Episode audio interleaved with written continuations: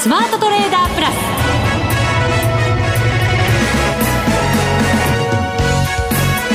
全国のリスナーの皆さんこんにちは。内田まさです。この時間はザ・スマートトレーダープラスをお送りしていきます。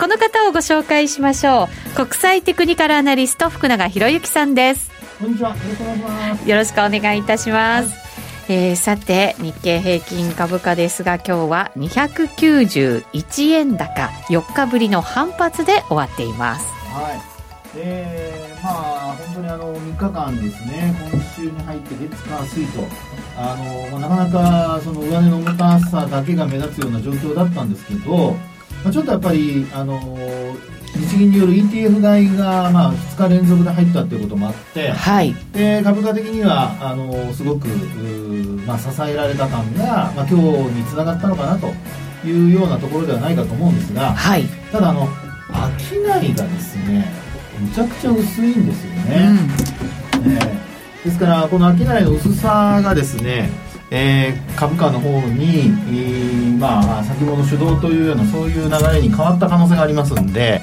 えー、少しあの値動き的にはちょっと注意が必要かなというふうには思いますけどもね。はい。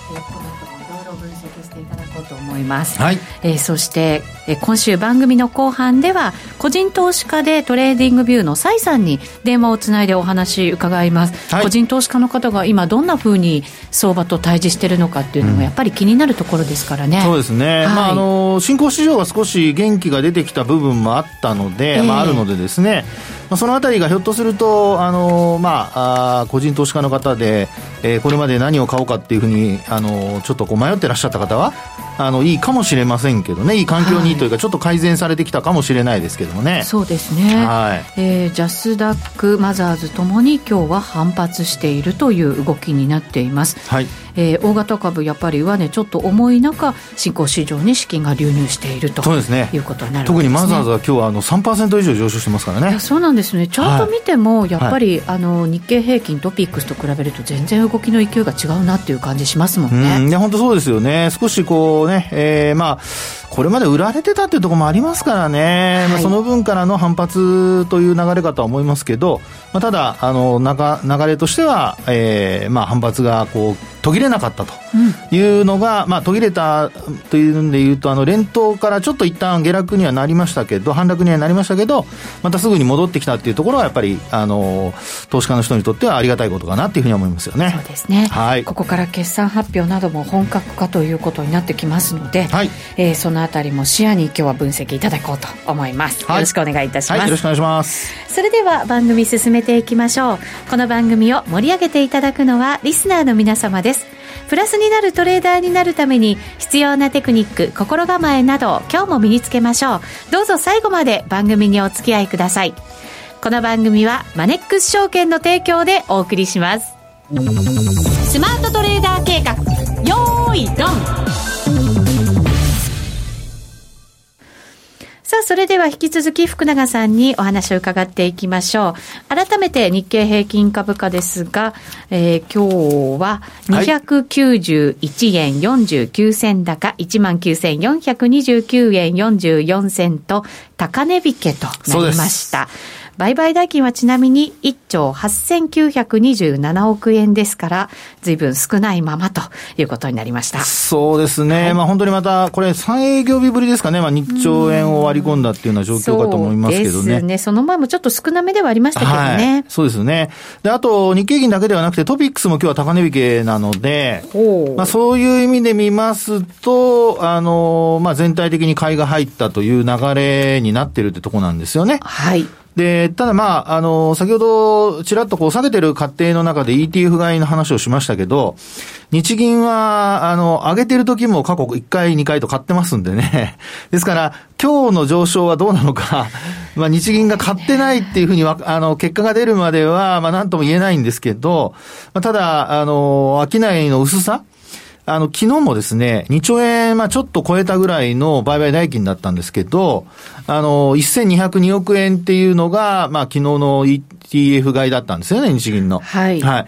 で、その、おせいでと言ったらなんですけど、まあ、あの、いい方に考えればおかげでっていうことになるんでしょうけど、あの、2000億をようやく超えて、2829億と。はい。ですから ETF 買いが全くなければ、まあほとんど今日と変わらないっていう形ですよね。そうですね。ええですから、あの、まあ、あ今日のこの2兆円割れの売買代金から見ますと、ETF 買いはおそらく入ってないとは思うんですけど、まあ、ただ、あの、日銀は過去ね、上げてる、上昇してる時でも買ったことがありますので、まあ、どういう形で今後ね、株式市場、株価に対して、あるいはその、まあ、えー名目というか、あの、えー形としてはですよ、金融緩和ですから、資金供給というのが、あの、メインなのでですね。はいですから、まあ本来上がろうが下がろうが、マーケットに資金を供給するとなれば、単純に買って、で、資金を放出するっていう流れなので、別に下がったから買わなきゃいけないっていう、そういう理屈は、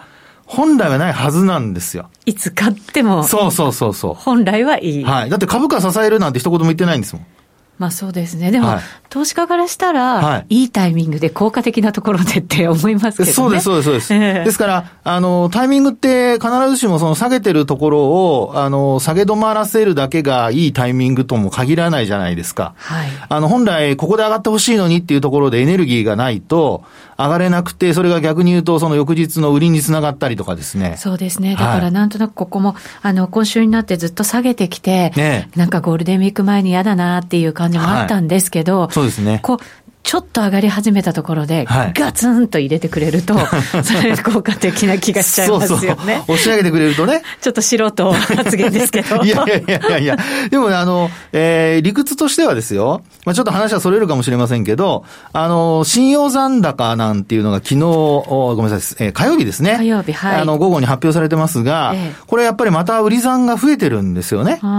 で、あの、改ざんの方が、まあ、減ってるという、まあ、ここ数年内の低水準なんですけど、ええ。まあ、それを考えるとですね、あの、あながち、その上がってるところを日銀が買って、で、そこで、まあ、資金供給を行ったと。うんで、そこから、今度は、あの、まあ、売り方としては、この水準は、あの、上回ってほしくないなんていうところを、あの、仮に上回ったとすると、はいこれ、買い戻しが加速することになるじゃないですか。そうですね。ね。ですので、いわゆる、まあ、日経平均とか指数で今の段階で踏み上げなんていうのはないんですけど、ええただその買い戻しを、おまあ、あ促すことによってですね、株価は支えられますし、あとは、その、まあ、日銀が買わなくても下げたところを買い戻しの人たちが買ってくれると。はい。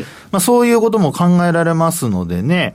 ですから、まあ、あの、効果的というその言葉だけで考えると、ええまあ、下げてるところだけではなくて、まあ、上昇しているところでもですね、あの、売り方の買い戻しを誘うということを考えると、まあ、あの、あっても、あってもというのは日銀の買いが入っても、えーおかしくないんじゃないかなと、私なんかは勝手にあの考えたりしますけどね。そうですね。はいもちろん、売ってらっしゃる方々もいるので、そうそうそうなんなこと言うなよって言われちゃうかもしれませんけど。いやね、これはね、あの、はい本当に売ってる人も買ってる人も、んまあ、やっぱり、これゼロサムゲームってよく言うじゃないですか。まあどちらかがね、利益を上げると、どちらかがまあマイナスになるという。はい。まあそういう世界ですのでね、まあ、あの、私は一応どちらの立場にも、あの、ええまあ、ちょっと、偉そうに言うと配慮して。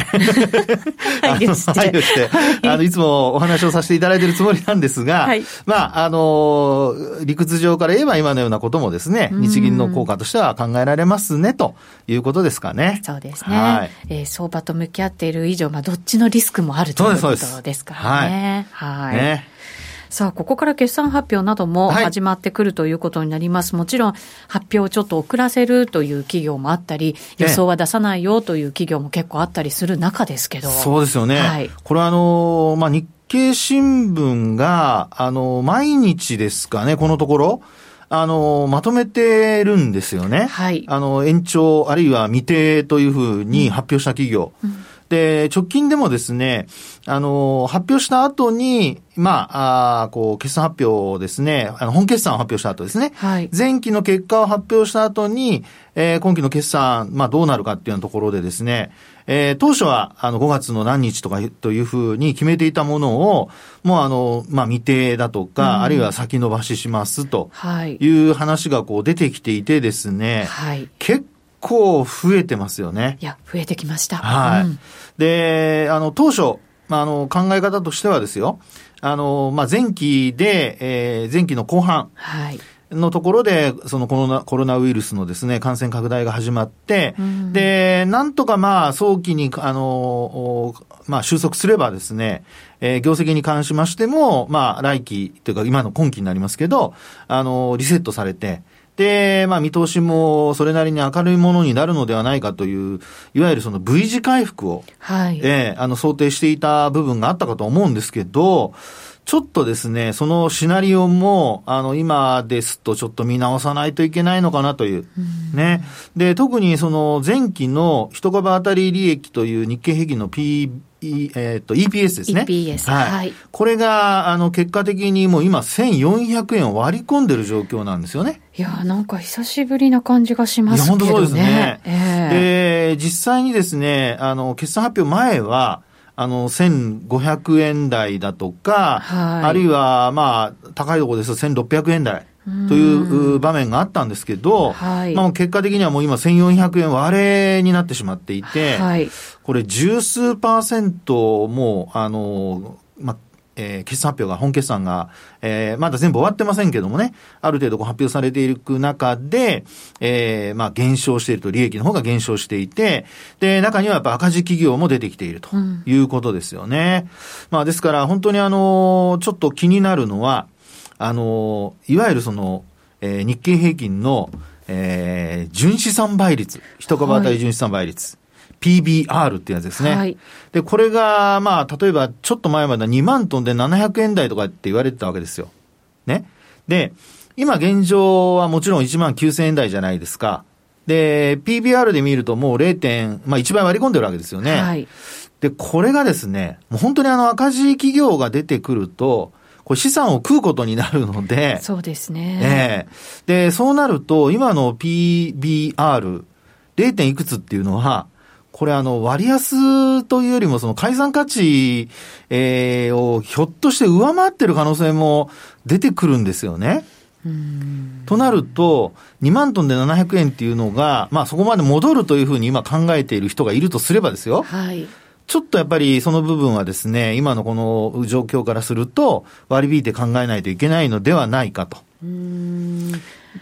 決算発表の時は難しいですけどね、判断がね。本当ですよね、はい。ここまでの危機をやっぱり何度もはい。経験してきて、ええ。PBR1 倍割れて、やっぱはいり上地だよね。って、ええええ。で、そこまでは買い戻されるよねっていうのって、はい。歴史的に何度もあったと思うんですよね。そうですよね。今回はどうなんでしょうというね。ね結果はね、長い目で見ればそうなのかもしれませんけえ。ど。そうなんですよね。ねえで、あとあの、トピックスのあの PBR も、あの PBR もというか PBR はですね、これ1倍をちょっと上回った状況なんですよ。はあ、そうなんですね。はい。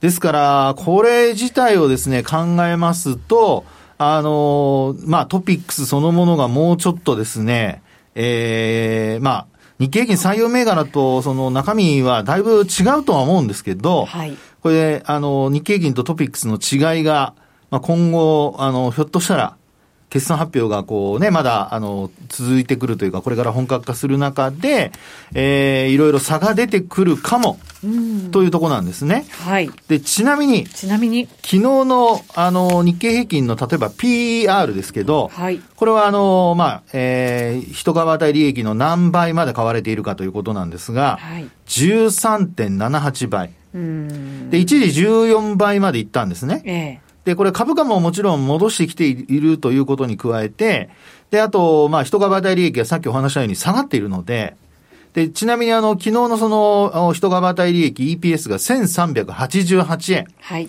で、あの、さっきお話した P、えー PBR の方ですけど、はいこれ日経平均がなんと0.93倍。うん。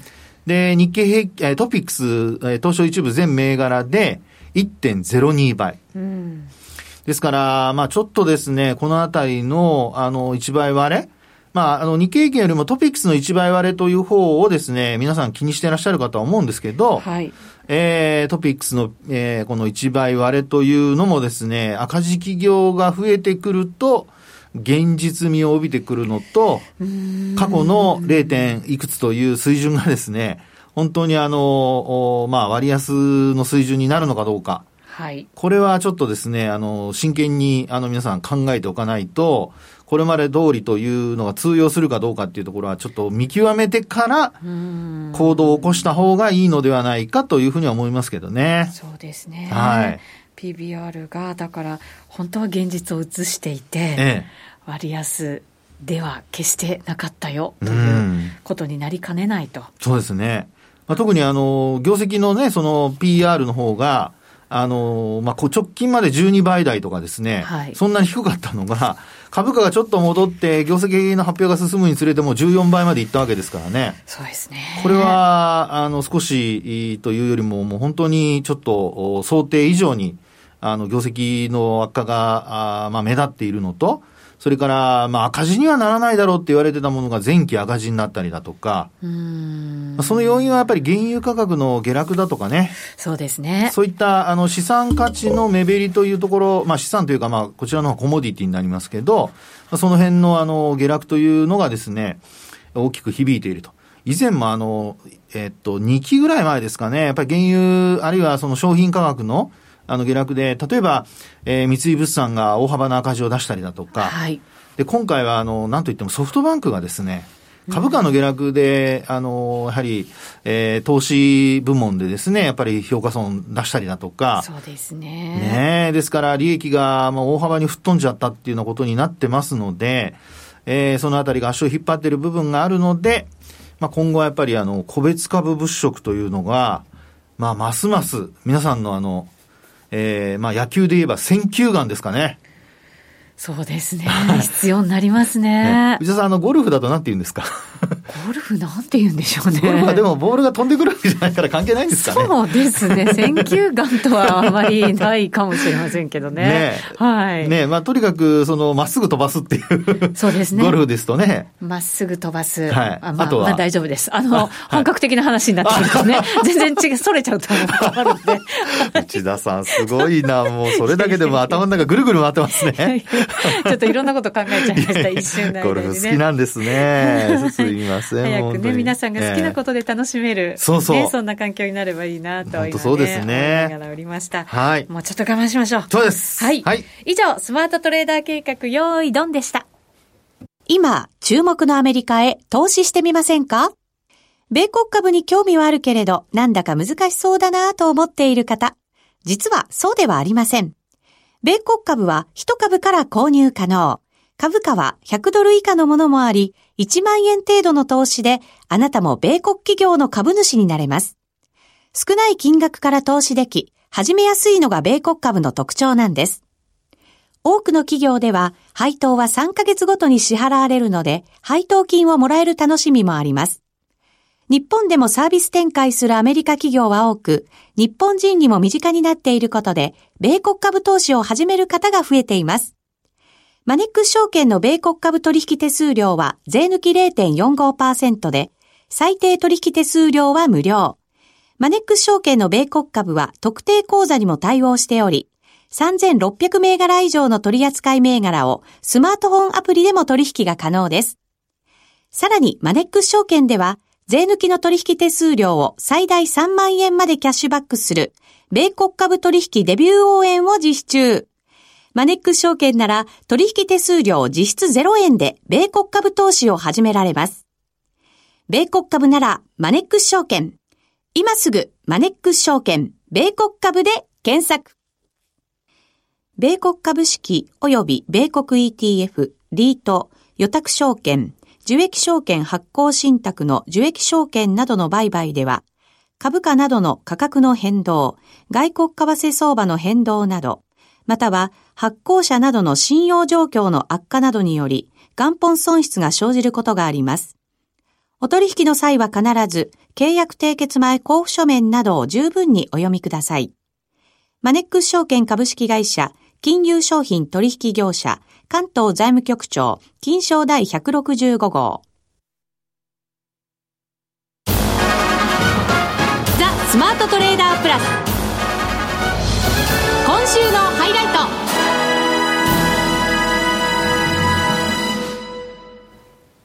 トそれでは個人投資家の蔡さんにお話を伺っていきたいと思います。電話がつながっています。蔡さん。こんにちは、蔡です。よろしくお願いします。よろしくお願いします。お願いします。えー、さて、コロナショックと言われて、なかなか我々も自由に動けないわけですが、蔡さんはこの相場、どんなふうに立ち回っていらっしゃいましたか？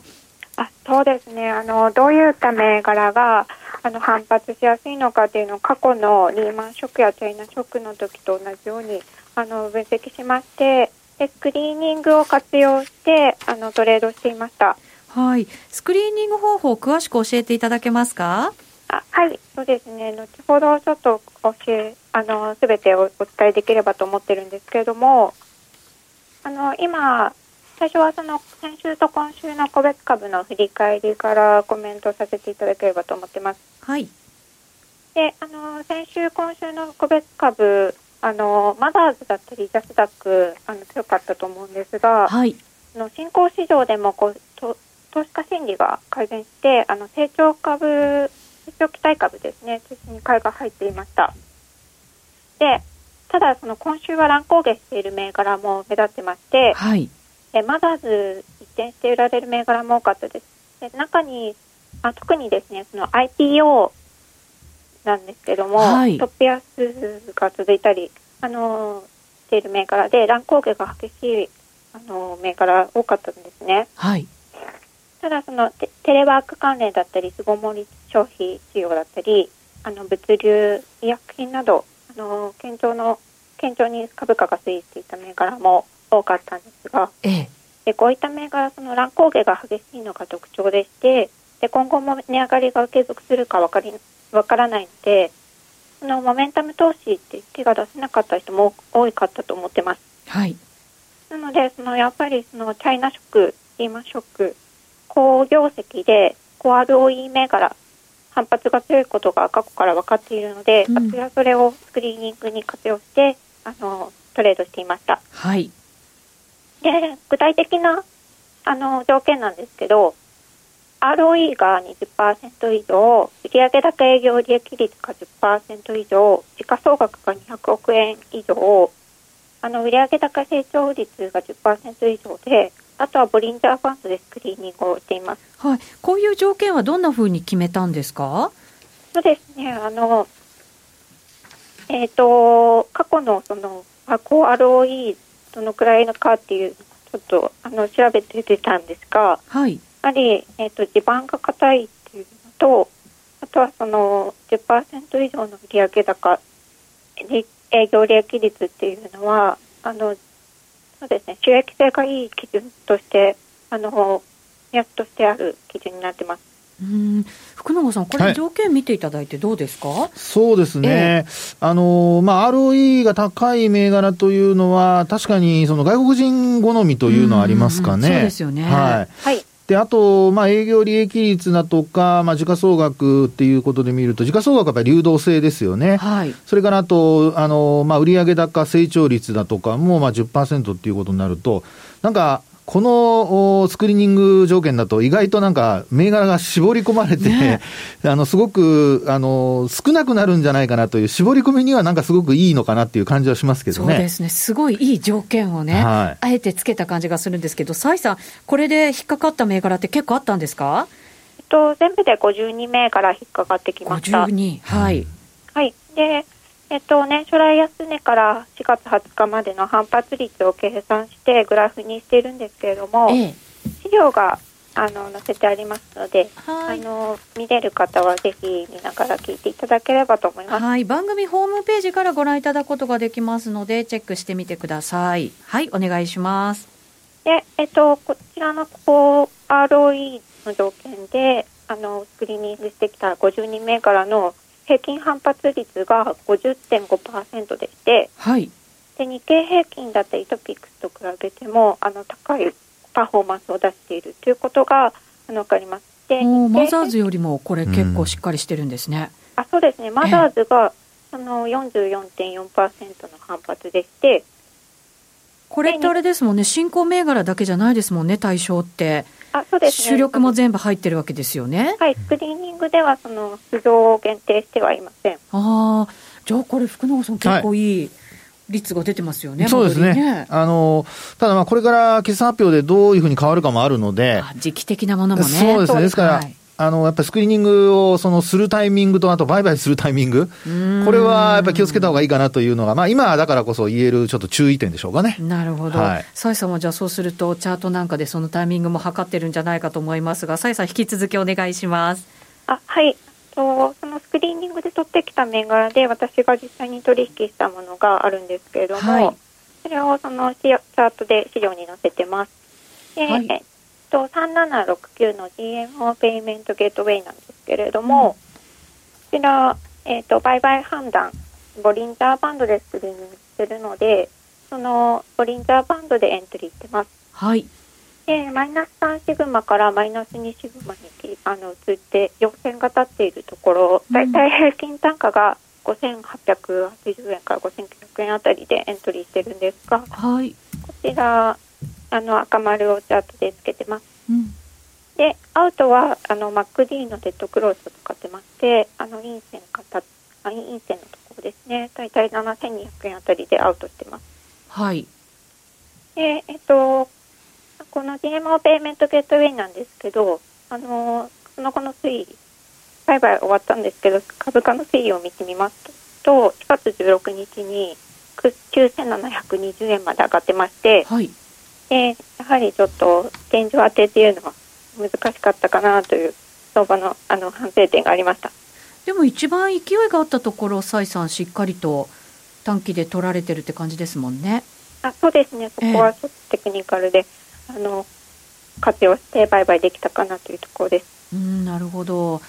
福永さん、はい。どうですか？もうちょっと長く持てたらよかったのかもしれませんけど。そうですね、ええ。まあ、あのよく私なんかは短期的な見方で使うのは、5日移動平均線を上回ってる間はですね、はい。あのボリンジャーバンド使われてますけど、あの5日移動平均線を上回ってる間はまあホールドするとか、ですから、まあ、そうなると、実は今もまだ持ちっぱなしっていうことになるんですけどね。そうですね。は いまあ、なので、それはやっぱりこう利益を確保するタイミングで、やっぱりそれぞれの考え方がありますから、あのルールをいずれにしても変えないことですね。ああ、はいそうすると、蔡さんは、蔡さんのそのルール通りにやったっていうところはええ、すごく評価できるとこそうですそうですろなわけですね。あの同じようにね、またあの同じような場面があったところで繰り返しできれば、はいあの基本的には利益を確保しやすくなるということだと思いますね。はい。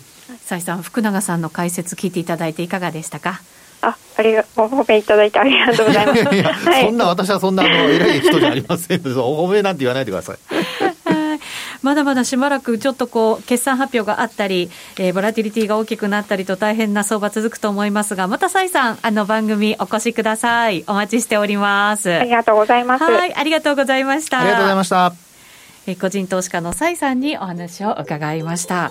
えー短期的ではありましたけれども、はい。ちゃんと利益確保してるっていうところがね、ね。やっぱり、なんかこう冷静にええ。トレードされてるんだなっていう感じがしまあ、ますね。やっぱり今はそうやって銘柄を選ぶ条件がすごく重要なので、ええ。まあそこでなんとか果敢にね、あの取り組めればいいと思いますけどね。そうですね。また、はい。持ち続けるっていうそのなんかこう時間的なリスクみたいなものもちょっとあるじゃないですか。今はね、環境的に、精神的にもね、あの非常にこうダメージが大きいので失敗すると、はい。まあ、無理はしない方がいいと思いますね。そう。ですね、はい。こういう時こそ蔡さんのようにルールを守ってということが大事なのかもしれまが重要です。せんねはい。さてあっという間にお別れのお時間です。ここまでのお相手は福永博之と、内田まさみでお送りしました。それでは皆さんまた来週。この番組はマネックス証券の提供でお送りしました